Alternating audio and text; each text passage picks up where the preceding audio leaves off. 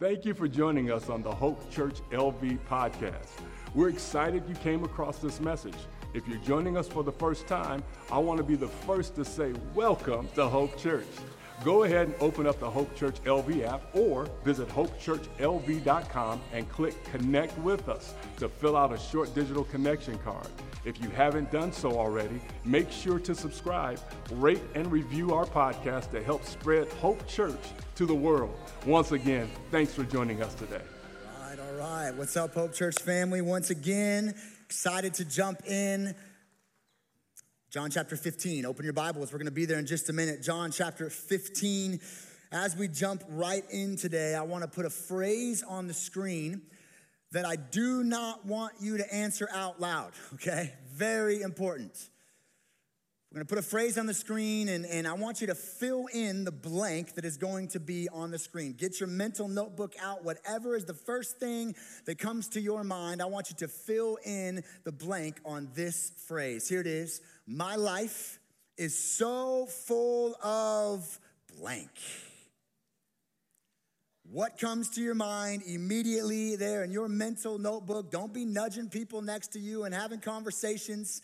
This is for you only. My life is so full of blank. I'll give you some options that I've seen, heard, felt that maybe you would agree with. Some of you are here today and say, My life is so full of stress. So much stress, so many things going on. And then school is getting ready to start. My goodness, so much stress. Others of you are thinking, My life is so full of work. Feel like I never stop working. Wake up, check the emails, get to the office, get home from the office. I brought the office back home with me. So full of work. And then tomorrow, maybe not right in this moment, but tomorrow, many of us will be saying, many of you will be saying, My life is so full of school, homework, projects, things to do. I can't see past the, the school. Others of you are here today, and I, I feel this a little bit. My life is so full of kids. My life's so full of kids. The minivan's full. My life is full. Shout out to all you stay at home moms. Haven't talked to an adult in like three weeks. Your life is full of kids. Maybe a little more of a serious note. If you were honest today, you would say, My life's so full of anxiety, so much going on. I can't seem to unravel all the things happening inside of my life. My life is so full of doctor's visits one doctor says, I got to get a second opinion, go to this doctor. They say something else, got to go to another doctor. My life is just so full of trying to figure out what's wrong with my body. My life is so full of bills. They seem to be piling up more than the money seems to be piling up, and I am drowning. Or maybe you would just give a general today and say, My life is full of problems. Maybe those were some of the things you filled in that blank with but maybe something else. The reality is, I'm in a room right now full of several hundred people, most of which, because this is a church service, are followers of Jesus. And we come into this room every single week in different varying degrees of, of life experience. Some of us are coming up here today on the top of a mountain. We are riding high on the mountaintops. Praise God for that. But there's some people here today, and that song just resonated with you because you are down in the valleys most of us are probably somewhere in between. And here's what I'm wondering, and where I want to lead us to this morning in our message. I'm wondering, again, nobody say it out loud, but how many people in your mental notebook would fill in the blank with this My life is so full of joy. Praise God if you're here today and you're thinking, man, that's my testimony. Praise God. Be praying for the people around you because, in my experience, that is actually not the life experience and everyday living of followers of Jesus. And that's a big deal because this is a word we see all over our culture, but we see it a lot in the Bible. And it matters because Jesus actually tells us that this is something that's available to us in Christ. If you're a follower of Jesus, this is the amazing, wonderful aspect of the good news of the gospel that Jesus purchased for us when he died on the cross for our sins. One of the things that we enjoy and is available to us in Christ in the gospel is joy. Let me show you two foundational verses for us the next few weeks. two foundational verses. The first one's in the Old Testament, the next one will be in the New Testament, hopefully you have it, John 15, open there. But the first one is from King David, Psalm 16. He's talking to God, and here's what he says You make known to me the path of life. Check this out.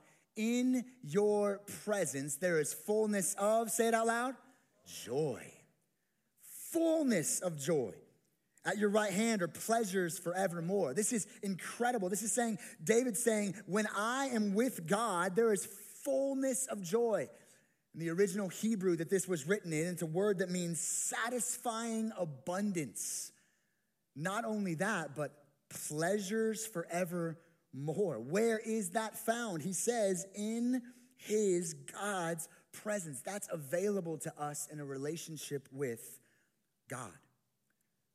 Give you another one, John chapter 15. We're gonna study this more later, but Jesus is talking to his disciples about what it means to be with him. The Bible word is abide in him, remain in him, walk with him. And then he says, I've said all this to you for a reason. Look at it. These things I have spoken to you. Why? That my joy may be in you and that your joy may be, say it out loud, full. It's available to us right now if you're a follower of Jesus in his presence. Full, completely satisfied. It's, a, it's the word picture of a, of a bucket or a cup just overflowing. Overflowing with what? With joy. And here's the best part about this there is nothing you and I can do or have done to earn that. This is just freely given. It's something we need to remind ourselves of. It's like this stuff that we get from the gospel, from our relationship with Jesus, we did not earn it, we don't deserve it, and it is freely given to us and available to us who are in Christ. And I just want to say, many people in the room are followers of Jesus, but there are some people here that aren't. I hope you hear all throughout this message and every message here at Hope Church. There is nothing you can do to earn right standing before God. But there's a penalty to be paid for your sin, and Jesus paid that. So today, I hope you hear of this amazing good news of Jesus. If you were to come to him by faith and surrender the control of your life to him, he will give you in exchange life and life that has this kind of joy available in it. So here's the question and why I began this morning this way. If this joy is available to all who are in Christ right now, won by the, by the work of Jesus on the cross and his resurrection. If it's available to us right now, here's the question we're going to wrestle with Why are we not living lives overflowing with joy? Maybe you filled in the blank with joy, but just in my experience with people not out there, but in here as Hope Church, a lot of us are not living this kind of life. Why? Today we begin this brand new series we've been promoting. A lot of people have been asking questions. What's the deal with this Killjoy series? Here's why we are doing this series. We are praying that we will answer that question. I believe one of the reasons, if not the reason, many followers of Jesus are not experiencing joy is because there's some stuff under the surface. We don't see it here at church, but some stuff under the surface of our lives that are doing exactly what we named the series after killing our joy. So, for the next several weeks, we are going to take the Word of God and we are going to call out some of these sins under the surface and equip us as a church family to wage war against them. So if you are ready to buckle up and get in the Word of God for the next few weeks, say, I'm ready. Ready. Some of you aren't ready, but we're going anyways. Here's where we're headed today, kind of a foundational message for our series. This is what we call the sermon in a sentence. Joy is a gift freely given to me in Christ that I may not fully experience because of the sin in me. I'm to read that again. We're to unpack it over the next 26 minutes or so. Joy is a gift freely given to me in Christ that I may not fully experience because of the sin in me. We're to unpack that by looking at one truth, One problem and one solution. Pretty simple outline today. One truth, one problem, one solution. Here's the truth. We already mentioned it, but I'm going to dive deeper and we're going to study John 15 deeper together as we look at this truth. Here's the truth the joy of Christ is available to us. The joy of Christ is available to us. We already read it, but now I want to work through this verse a little deeper. John 15, 11. These things I've spoken to you that my joy may be in you my joy may be in you, it's Jesus, and that your joy may be full. Jesus mentions joy here twice, but it's actually a word that's mentioned over 200 times in the Bible. And it's important because it's a word we hear a lot, so I don't want to take anything for granted this morning. I think we need to do some work even understanding what do we mean by joy. So I don't know what you do when you have a question that you need to answer. The first thing I do, like most of you, is I go to Google. And I Googled this week, what is joy? Google gave me a definition, see how you feel about it. Google said, joy is a feeling of great happiness. Hmm. I don't know how you feel about that, but I did not like that definition. because I've experienced, and I'm sure some of you have too, a real sense of joy in my life in very unhappy situations. There is actually a way to be joyful and not happy. So, what is joy? And by the way, let me prove that to you. Put that verse back on the screen. There it is. Some of you know where Jesus heads after he says these things, but right after, hours after Jesus spoke about his joy and their joy, his disciples, he was nailed to a Roman cross for the sin of the world. That is not a very happy moments. And for three days before he rose again, the disciples were doubting, scared, fearing for their lives. Even after he rose again, they knew that their hope was in the right place, but the world around them hated them for their message. Not very happy times, but very joyful times because of what they had in Christ. Others of you, like me, have been to funerals, celebrations of life from seasoned saints that live long, healthy, Christ centered, obedient lives. And they one day took their last breath on this earth and they took their first breath in the presence of God Himself. And Jesus said to them, Well done, my good and faithful servant. It's what we all have to look forward to.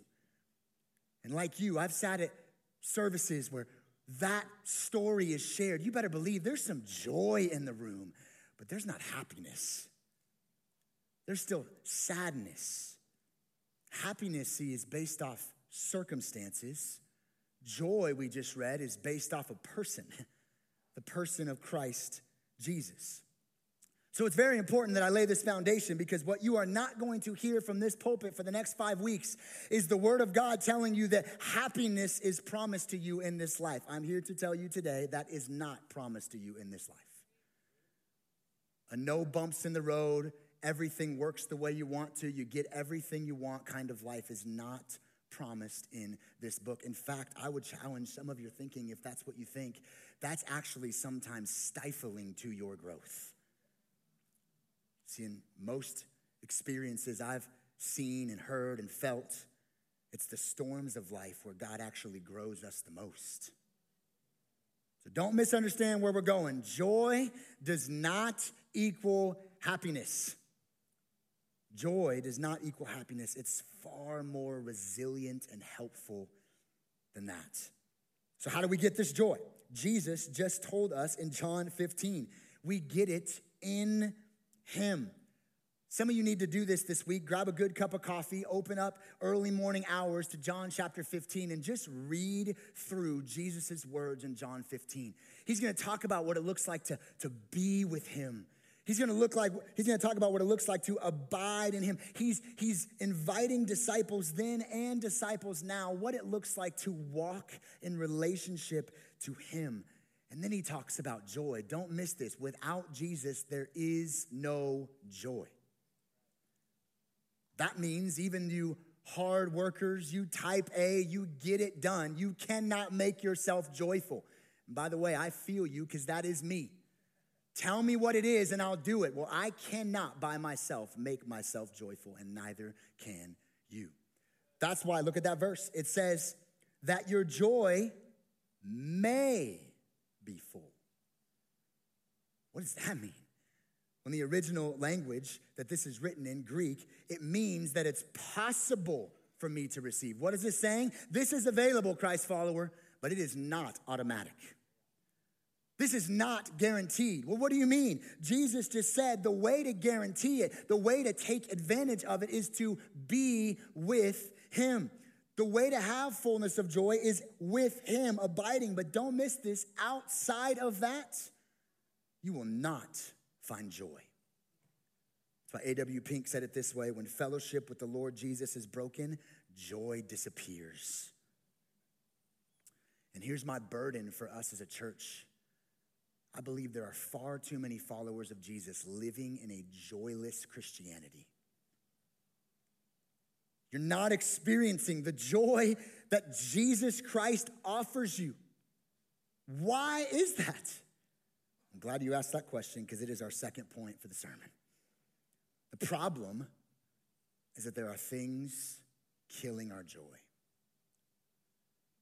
Right now, in all of our lives, there are things killing our joy. And if that is true, if joy is what it is, such fullness, such abundance, and there are things killing our joy, I don't think it's an overstatement here to say it is vital for Christians to identify what those things are and do something about it.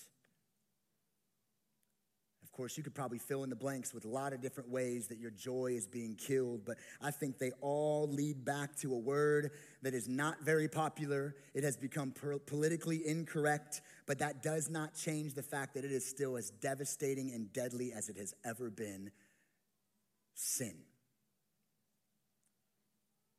What is this word? I, am no fool. I'm looking around the room and I know we all have different thoughts and feelings, even just looking at this word sin. When, when you take the Bible and you look at what sin is, sin is what's wrong with the world around us. But sin is what's wrong with what's going on in us. It's the missing God's standard for what is right. It's outright rebellion. It's willfully doing the things we shouldn't and woefully not doing the things we should. Romans tells us actually what our sin earns us. Some of you have seen this verse, really famous verse of scripture. Romans 6:23 for the wages of sin is death but the free gift of God is eternal life in Christ Jesus our Lord. Praise God for the second part of that sentence. We say hallelujah and amen, but don't let us forget the first part of the sentence, church. The wages of sin is death. Now we got to do some work here because many Christians, many people in this room right now are reading that verse and saying, Yeah, that's a great verse. That's our evangelism go to verse. That's what we put in our back pocket to convince people that don't have a relationship with Jesus that what that earns them, their sin earns them, is eternal death. But praise God that Jesus Christ offers free salvation to anyone who would come to him. And I say again, yes and amen. But let me remind you the book of Romans was written to Christians in the city of Rome. The wages of sin, Hope Church, is still death even after you've been given life in Christ. Some of you are confused by that. Let me clarify. There's a couple different types of death that we're talking about here. If you're talking about spiritual death, hear me, follower of Jesus, you will never pay the penalty for your spiritual death. You have been rescued from that, and that is something Jesus paid on the cross. The penalty of sin will never be paid by the follower of Jesus. Why? Because Jesus paid it. The problem is, we've relegated that verse to an evangelism verse and not realized that the wages of my sin are still creating death and destruction all around me. The wages of sin, even as a follower of Jesus, have deadly consequences. And some of us are feeling that death to relationships, death to trust, death to, to my fellowship with God. Again, please don't hear me. Nothing could ever put to death your relationship with God. Your relationship with God has been sought and sealed by Jesus Christ Himself on the cross for your forgiveness. But you and I know when we're walking in sin, we don't really want to hang out with God. We don't want to spend time with God. What's that? That's our fellowship with God. It's putting to death our fellowship with the one who saved us. Death to growth in Christ, death to fullness of joy. This is the power of sin in our lives. Praise God, He's paid the penalty for our sin, but the power of sin still lurks. And I want to, want to be careful this morning to just call out the fact that I understand some of you are living right now in the wasteland that is sin and the effects of it in our lives. So we need to be reminded as we study this that when God saved us, we are His, but even after we are saved, there is a deadly foe inside of us that the Bible refers to as the flesh. Look how Paul talks about the flesh in Galatians 5. He's going to describe what's going on inside of every single Christian on planet Earth right now. But I say, walk by the Spirit, and you will not gratify the desires of the flesh. For the desires of the flesh are against the spirit, and the desires of the spirit are against the flesh. These are opposed to each other, to keeping you from doing the things you want to do. See, the reality that we always need to remind ourselves of is there is a deadly foe inside of us called the flesh. And always want to remind you, church family, it is never getting better. The flesh is never getting better. It doesn't matter how many self help books I read, how much therapy I go to. Those are great things, but it is not enhancing my flesh. Anybody else like surprised at how just bad they still are? just me. Okay, praise God. I've been doing this for 20 years. Started following Jesus as a senior in high school, and sometimes my thought life and the things that I do and the things that I don't do, I'm thinking, shouldn't I be further along than this? What is that? That's the flesh. That's why we always tell you sanctification, us becoming more and more like Jesus, it's a process. What does that mean? Three steps forward, two steps back. Praise God, that's still one step forward. But some of you are here right now and you've been taking four steps forward and five steps back and wondering if the Spirit of God still dwells in you. What is this? This is what's going on inside of us at all times. Listen, there are things that I will battle until the day I stand before Jesus. And finally, in that glorious moment, He will take away the presence of sin. But until that day, Hope Church, we fight. And I do mean fight. Because joy is available to us in Christ. But there's these things that are under the surface killing our joy. So, what's the solution? Here's what will land the plane for our time together this morning. The solution destroy what kills our joy. So that's pretty violent language there, Scott. Destroy what kills our joy. Do you have a, a, Bible verse for that? Put some Bible on that for me. Please turn to Romans chapter 8, verse 13. We're going to camp out for the next 12 minutes on this verse as we look at what it looks like to destroy what kills our joy. Romans 8, 13. Underline it, circle it, live it, because it's your hope for joy. Love the, hearing all those Bible pages turning. Love that. Paul says, on the inspiration of the Holy Spirit, for if you live according to the flesh, you will die. But if by the Spirit you put to death the deeds of the body, you will live. Work through that for just a few moments. If you live by the flesh, you will die. Again, I want to be careful here. Some of you are living here. You're thinking, I got no joy. I have no peace. I have no patience. I don't have any fruit of the Spirit. I feel like I'm, I'm living a zombie life. I've supposedly been given resurrection life, but I'm not experiencing it. I'm dying out here. How, how do we experience it? The next few words. If by the Spirit you put to death the things of the body, you will live. Don't miss this, church. Every single one of those words is essential. Let's look at them. By the Spirit. Jesus follower, the Holy Spirit of God lives in you. This is an amazing reality that we are given in Christ for free because of what he's done for us. I know you're like, it don't feel like God lives in me. I know it sometimes doesn't feel like that, but God, by the Spirit, by his Spirit, lives inside of you. When you came to trust Christ, he came to dwell inside of you. And that is your only hope to do what we're challenging us by the Word of God to do in this series. By the Spirit Listen, you did not have enough strength to save you from your sin, and you now still have not enough strength to stand against the sin that still indwells you. It's by the Spirit.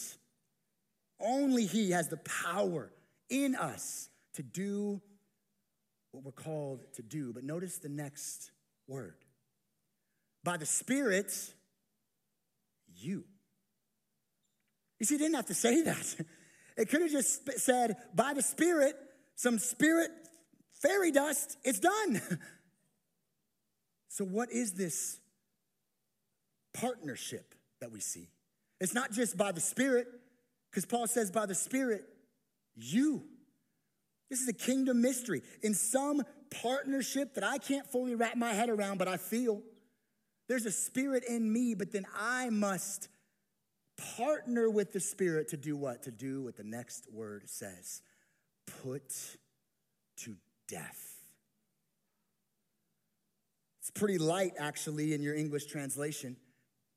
It's a word that means kill, annihilate, or as we said, destroy. Destroy. This is violent imagery that I feel it in the room. Some of us are a little uncomfortable with. And I just wanted a nice sermon to help me feel a little better going into school week. Just be honest with you? I actually think that's part of the problem. We read verses like this and we're actually uncomfortable. Why? Because we've actually gotten so comfortable with this sin that we, we don't see like we should. This indwelling thing in every single one of us that is a cancer robbing us of our joy. And if you're like me, there are times when I begin to coddle my sin rather than kill it. We believe this lie that we're all just really good people trying to do our best. And we live in this kind of therapeutic, self love kind of culture. Say, man, if you just do you and just try not to hurt anybody else, you're doing just fine. The problem is, there's some people out here, right here in this sanctuary, that are trying not to hurt other people, but they're killing themselves because there's something in them that is ravenous and deadly. I want to be careful to call out a couple things that can be true at the same time. Number one, every human being is created in the image of a good and faithful and incredibly amazing God. And we should celebrate that and honor that. We've all been created in the image of God. Praise Him for that. At the same time, there is a flesh that dwells in every single human being that has zero mercy on taking you out. And I know that's not popular, but we're up here to talk about what's true because it's wrecking some of your lives. And if you're like me, there's been times where I've been guilty of making excuses for my sin rather than making war against it. And that's the kind of language Paul uses here. It's like wartime language. Christian counselor named Ed Welch, he was talking about this wartime mentality when it comes to our sin. And it's pretty intense, but hopefully it's helpful for you. He said the only possible attitude talking about our sin is a de- declaration of all out war.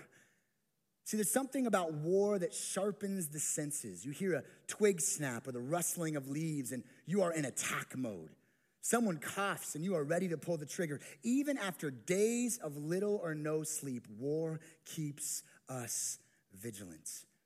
My fear is there are so many followers of Jesus who have lost their vigilance. We've been lulled to sleep by the flesh in us and the world around us. And there are some things under the surface that are just wreaking havoc on our lives and our families and our ministries and the very thing God has won for you, which is joy. So, the rest of the series is simply us taking the Word of God, and helping us to call out these killjoys, these sins under the surface. Listen, church, we will not drift into joy. We must destroy what kills our joy and take hold of what He has won for us. We need to make war. Pastor John Piper had some good things to say about what it means to make war. He said this Until you believe that life is war, that the stakes are your soul, you will probably just play at Christianity with no blood earnestness, no vigilance, no passion, no wartime mindset. If that is where you are this morning, your position is very precarious. The enemy has lulled you into a sleep or into a peacetime mentality as if nothing serious is at stake. And even in a heavy message like this, I just want to implore you something serious is at stake. And I'm just rallying us up together as a church family to say, by the power of the Spirit of God in us, let's fight it for His glory. Let's put to death the deeds of the body. In the 1600s, there was a, a Puritan preacher who wrote a, wrote a book that uh, is called The Mortification of Sin. Sounds like a New York Times bestseller, doesn't it? Mortify is a is a word that in 17th century English meant to kill. And John Owen, for 86 pages, John Owen, the Puritan preacher, is talking about this verse, Romans 8 13. I actually just read through it again. I'm reading through it again, rather. So good. I encourage you to pick it up on Amazon. It's a tough read. It was written in the 1600s, so it's a tough read. But one of the things he says that I've told you once and I'll tell you a thousand times when it comes to this idea of putting sin to death. I love how John Owen, when he talks about mortifying the, that thing in us, out of Romans chapter 8, verse 13, John Owen says, and we should believe it and live it and remind ourselves of it often. He simply says, Be killing sin, or it will be killing you. See, that's how we need to view sin, church. Not just a bad habit, not just an annoyance in our lives, not just something handed down through generations of my family, something that is killing the joy that Jesus makes available to me. I need to be killing sin or it will be killing me. And I understand some of you are living that right now in your Christian life. Wondering if Jesus really meant what he said when he said that he gives you life and life to the full. Maybe this series is going to be a spotlight by God's grace to call out some of these sins under the surface. Right now, you look the part this morning, but pride is ravaging your life and stealing your joy. Envy, selfishness, lust, laziness, these are under the surface that are killing your joy. Unforgiveness, judgmentalism, gluttony, anger, comparison, pornography, addiction, indifference to a whole bunch of things we ought not be indifferent to as Christians. Indifference to racism, indifference to poverty, indifference to all the evil around us, and we've just gotten really comfortable with the things that the Bible says we should be killing. We tidy up our outside lives with curated pictures and we hide behind an American dream wall, but under the surface, we're dying. Some of you are like, that's a little dramatic. I'm just telling you, I've walked with people and walking with people. And even in, as we speak, there's conversations happening on our campus with people saying, I'm dying. All the while, this joy is available to us in Christ. Let's take hold of it. Close. I want to call out a, a common mistake in this situation and this conversation. See, it's a lot easier for me to say, Yeah, I agree with that. And that pesky devil, man, he's out to get me. That's true. The Bible says there's a roaring lion prowling around. He is the enemy. His name is Satan. That is something we war against 100%. Ephesians chapter 6 says, We don't wrestle against flesh and blood. We wrestle against principalities and powers and things we cannot see. But I just want to call us back to the reality, church. My biggest enemy and your biggest enemy is not Satan. Some of you need to hear that. My biggest enemy is not Satan. My biggest enemy is not the progressive world system that I think is taking this thing down. My biggest enemy is not political system or political party that I most disagree with, or a thousand other things that I'd love to blame my sin on. Listen, church, my biggest enemy is Scott Worthington. And your greatest enemy is you. I'm just telling you, the sooner we realize that, the sooner we, by, can, by the Spirit's power, can fight and put to death the things that are killing us. But some of us don't want to hear that because that's a little too close to home. I'd rather blame something outside of me rather than looking in the mirror and saying, It's me. Help me, Holy Spirit. Fight the things in me. That's what we're going to do in this series. Let's open the word. Let's be open. Let's be honest. Let's fight by the Spirit's power what's waging war against us. Let's wage war back. Let's tell God and ask God to help us to win and to take a hold of the joy that He has given us. I want to close with encouragement. Hebrews chapter 12, such an encouraging verse. Look at it on the screen. It says, Therefore, since we are surrounded by such a great cloud of witnesses, what does that mean? There are people of God that have gone before us. We're not the first ones to do this. Because of that, let us, same kind of language as Romans 8, let us lay aside every weight, every sin which clings so closely. Let us run with endurance the race that is set before us. That's what we want to do in this series. Let's run towards joy. Let's run towards what He's created us for. How do we do that? The only way is the next verse looking to Jesus, the founder and perfecter of our faith, who for the joy that was set before him, endured the cross, despising the shame, and is seated at the right hand of the throne of God. Listen, I don't want you to leave today discouraged. I want us to leave today aware and vigilant. But I want us to leave today encouraged. Why? Joy is available because there's a king on a throne right now who won our joy. What is his joy in this verse? Our redemption. We look to Jesus, the one who started this faith the one who for joy that was set before him. What on earth is the joy? Then you're going to talk about being put on a cross. The joy is your redemption, church. And because of that, now we can take hold of that joy.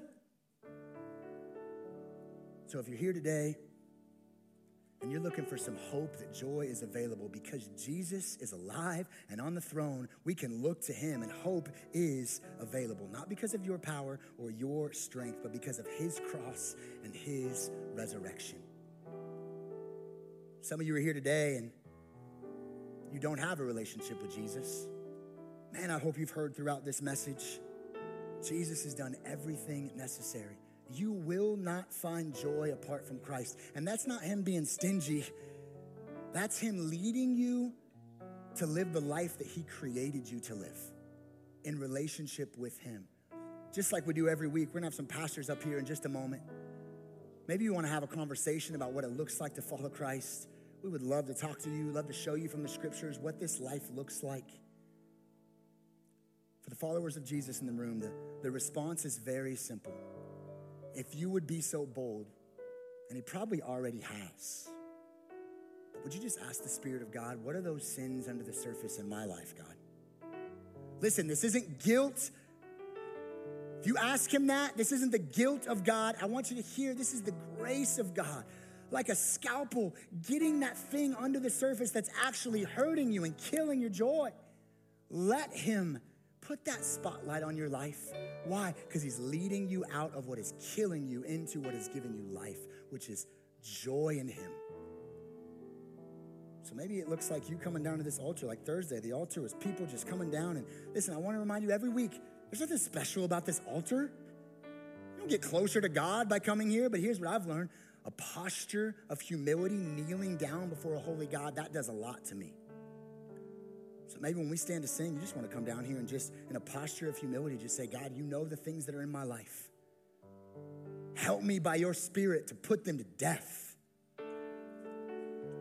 Maybe you want to pray with one of our pastors. We're going to be up here. We're always available just to pray for whatever God may be leading you to pray for and to ask for, to petition Him for. We're going to sing about the greatness of God right now. And I just, I'm going to ask the Holy Spirit to do exactly what He wants in this place. He's the boss. So, Jesus, that is our heart. Thank you for your word. Thank you for what's available in Christ. I believe you've spoken to every heart in the room. Whatever it is that we need to do to obey the voice of God, would we do it, Lord? Regardless of what people think, regardless of who's around us, would we do it? Following you in obedience, it leads to joy. We love you, Lord. Thank you for what you're about to do in Jesus' name.